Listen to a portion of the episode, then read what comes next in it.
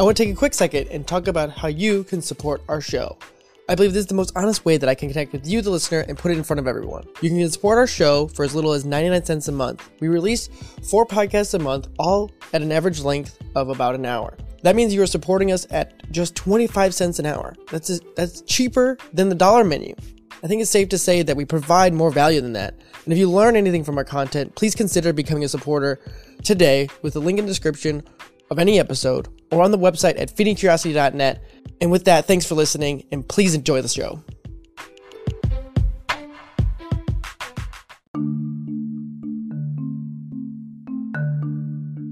Hello, everyone, and welcome back to another episode of Feeding Curiosity. I'm your host, Eric Wenzel, as always. In today's episode, we are going to do a short form style podcast.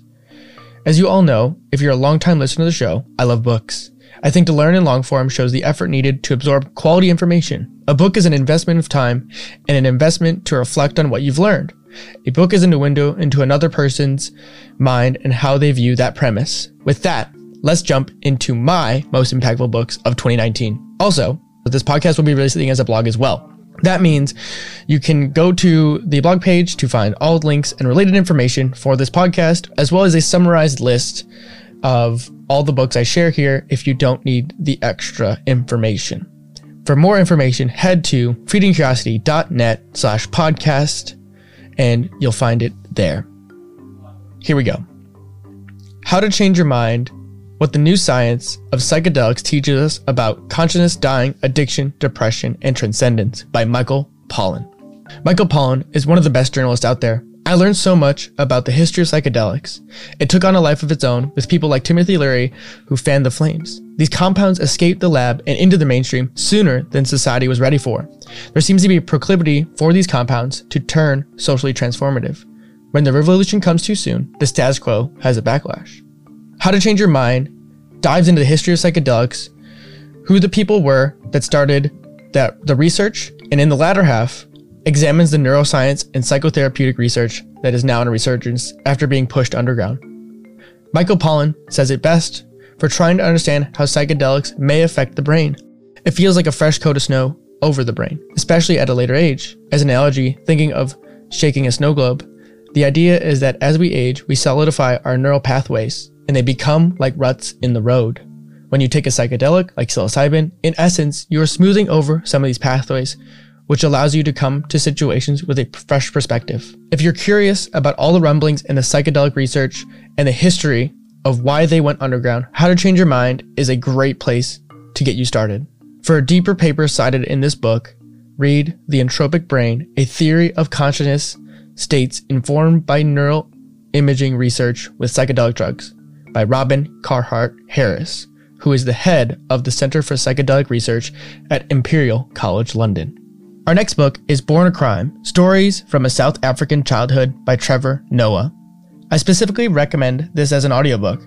Trevor narrates it himself, which allows for a richer experience to understand what it means to grow up in South Africa by having him add in, in the accents, such as how his mother spoke. One of the stories that resonated was the struggles of having a deep relationship with his father. When Trevor was born, it was at the end of the apartheid in South Africa.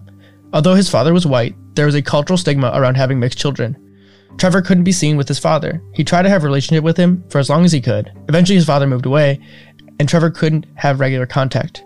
Around the age of 21, Trevor reconnected with his father.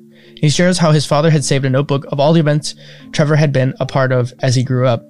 Trevor's father had been following along with his life as best as he could. Trevor calls it being chosen. I love that quote. You can't give a better gift to someone than choosing that person, choosing to have that person in your life. Overall, Trevor's story reminds me of some of my friends and sharing the idea of cultural chameleons, where you don't, you don't belong to only one culture. You're able to transform and shapeshift into different cultures as needed. For readers who enjoy autobiographies, this one is for you. Or if you want to be exposed to a culture unlike where you were born, this will help shake up your worldview. Altered Traits Science Reveals How Meditation Changes Your Mind, Brain, and Body by Daniel Goleman and Richard J. Davidson. Altered Traits was recommended by Nicole Davis on this podcast. It was another book that opened up a lot of new avenues for me because this breaks down the science of mindfulness and meditation. Altered Traits tries to build a framework of science on the reported changes in the brain and body for those that meditate. For any of you out there that are very scientifically minded, Like me, this is a great place to start if you haven't gotten into mindfulness or meditation yet. As a final closing thought on this book, can the idea of altering traits be expanded on? When I take a deep breath, it activates the parasympathetic nervous system. My thought here is that we can alter the brain and body at a level we don't realize is taking place, such as posited by mindfulness. For example, by choosing to work out, are you altering traits in the brain or in your body? Or by choosing to eat healthily, are you changing other traits? And you do this over long periods of time, do you continue to create new traits within yourself? There's a case to be made that psychedelics may be activating some traits that meditation and mindfulness do by cr- pressing the window at which you need to be practicing if you're going to believe the 10,000 hour rule. To reiterate, if you want to understand the science of mindfulness or how they are trying to study what is happening within the brain, altered traits is scratching the surface with how science is now catching up to explain what is happening in the brain and body. Stealing Fire How Silicon Valley, the Navy SEALs, and Maverick scientists are revolutionizing the way we live and work by Steven Kotler and Jamie Wheal. Here's a little background. I read these books in this order from How to Change Your Mind to Altered Traits and then Stealing Fire. Stealing Fire is encapsulating all these ideas that I didn't think existed in the same overlapping areas. All of a sudden, it puts the idea of ecstasis or flow in front of you. And I realized this was the common thread I was exploring over the last two books.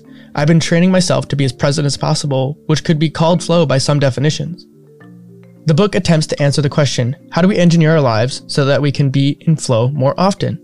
I thought this book set up and built a framework of how to use flow as another tool in our lives. I would say flow, in my own personal vocabulary, is the ability to be as present as, as you can for as long as you can.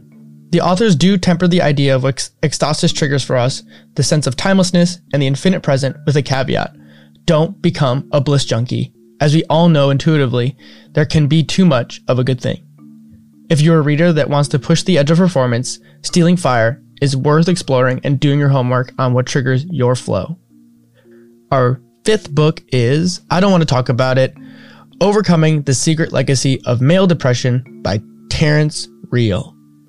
This book was recommended many times by none other than Dr. Peter Attia, I've talked about him many times on this podcast or shared his own podcast, The Drive.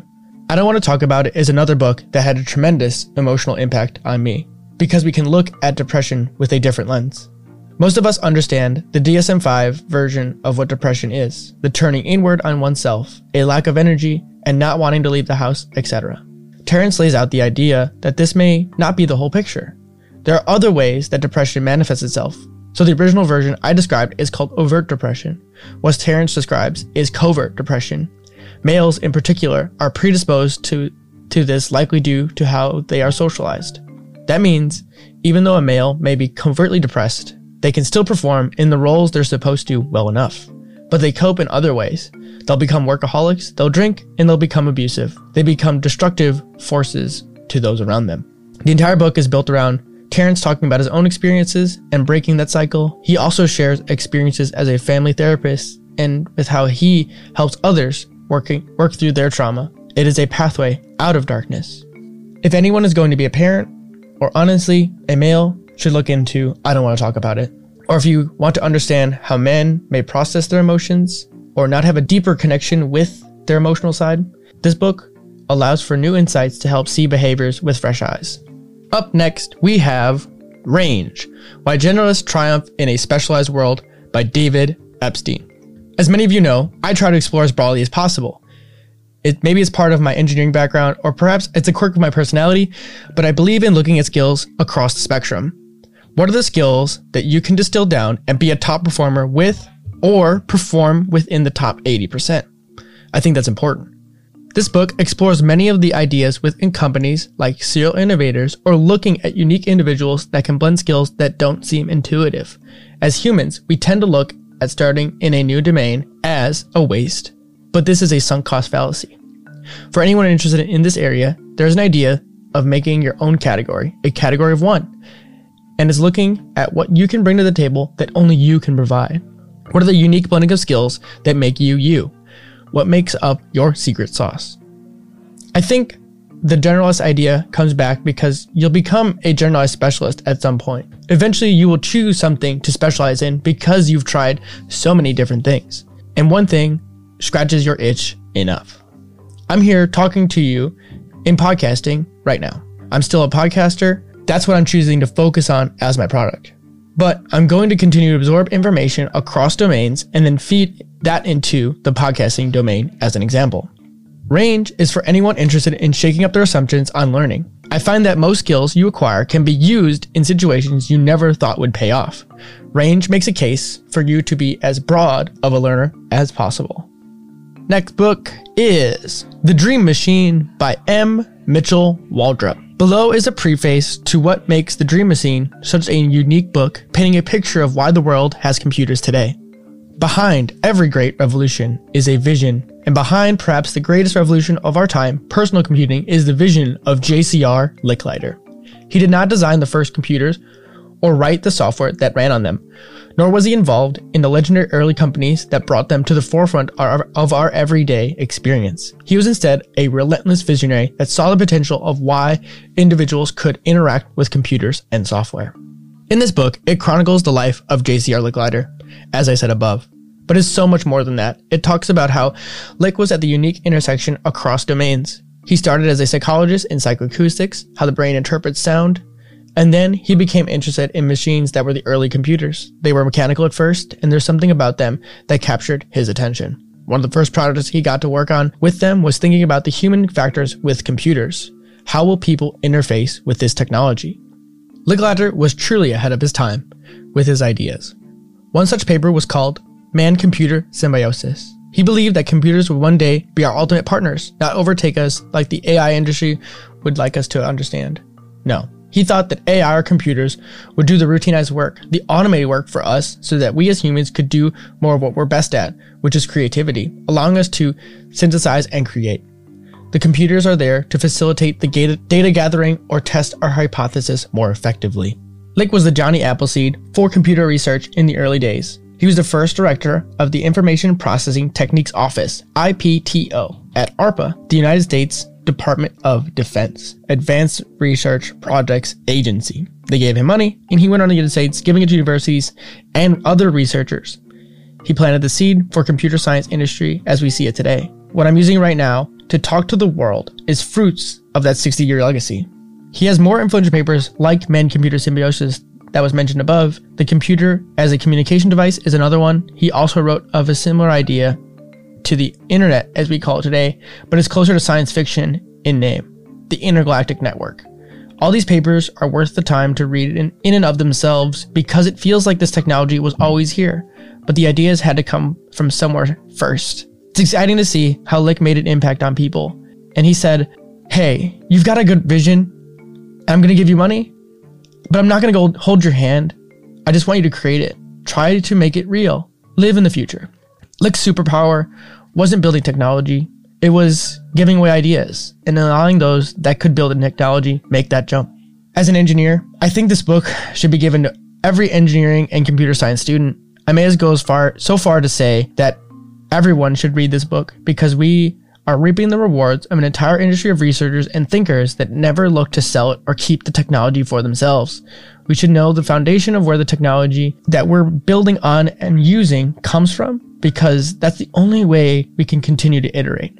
And now we're on my final book, Awareness The Perils and Opportunities of Reality by Anthony DeMello. I used awareness as my sleep aid to clear my brain, and it felt like a soothing wave over me I'd read one section each night and let it sit with me as I slept. It's excerpted talks from Tony as he would have given them on stage. And it doesn't beat around the bush, he just says what he says and gets to the point. I don't think everyone is going to be impacted the same way that I was, but I think it's worth checking out because you may find something in it that you wouldn't have expected. For me, this is not my typical kind of book, but I got so much value and processed much of my own inner turmoil in many ways helping me let go of thoughts that I hadn't processed before. I would recommend awareness to anyone. I don't know what you'll get out of it specifically, but I'm sure one passage will resonate. This book has now become my most gifted book, at least for 2019. Now to take this all home. Here's a small quote I wanted to read from JCR Licklider in From Man Computer Symbiosis. Books are among the most beautifully engineered and human engineered components in existence. They will continue to be functionally important within the context of man computer symbiosis.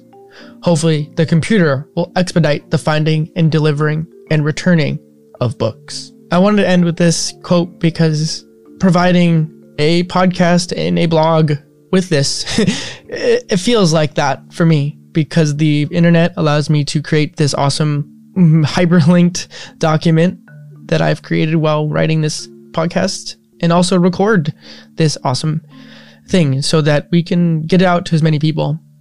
I hope you find value in these books, and at the very least, share a book with someone this year.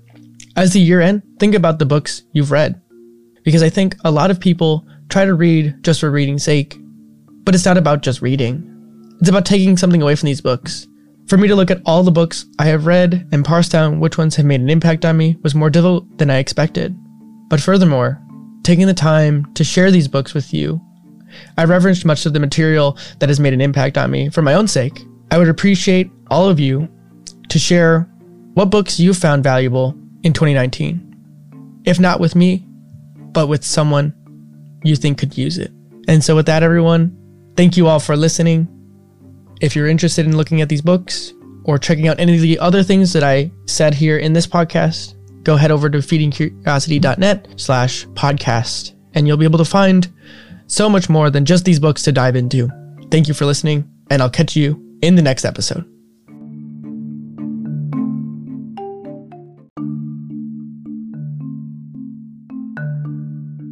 You just listened to an episode of Feeding Curiosity. Thank you all for listening and tuning in. If you enjoyed this episode, please leave a like, subscribe, go check out the website over at feedingcuriosity.net and all the other things that we're doing there. And once again, thank you all for tuning in, and we will see you in the next episode.